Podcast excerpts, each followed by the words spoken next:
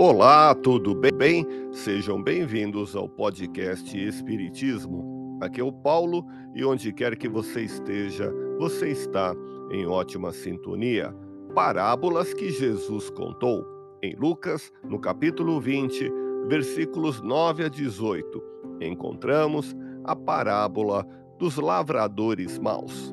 Diz Jesus: Um homem plantou uma vinha, cercou-a de uma sebe Construiu nela um lagar, edificou-lhe uma torre e arrendou-a a alguns lavradores. Depois se ausentou do país. Um lagar é uma espécie de tanque em que se espremem e se reduzem a líquido certos frutos. Neste lugar, onde esse tanque está, com tonéis e outros aparelhos, é guardado o líquido obtido. Espremidas, as uvas da videira resultam em vinho. Espiritualmente, devemos extrair em essência o nosso potencial de pensamento, de sentimento e de ação.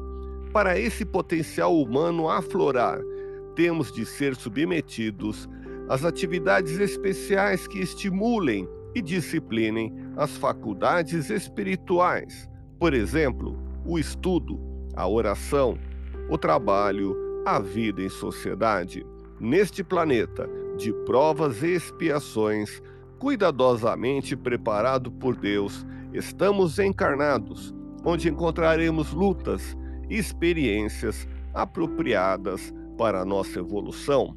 A necessidade estimula, a dor disciplina, a luta desenvolve e fortalece as nossas qualidades e extrai de cada um de nós o melhor de nossa essência espiritual, levando-nos ao progresso intelecto-moral. No próximo episódio, continuaremos comentando esta parábola. Ouça podcast Espiritismo. Agradeço sua audiência, fique na paz do Cristo e até o próximo episódio.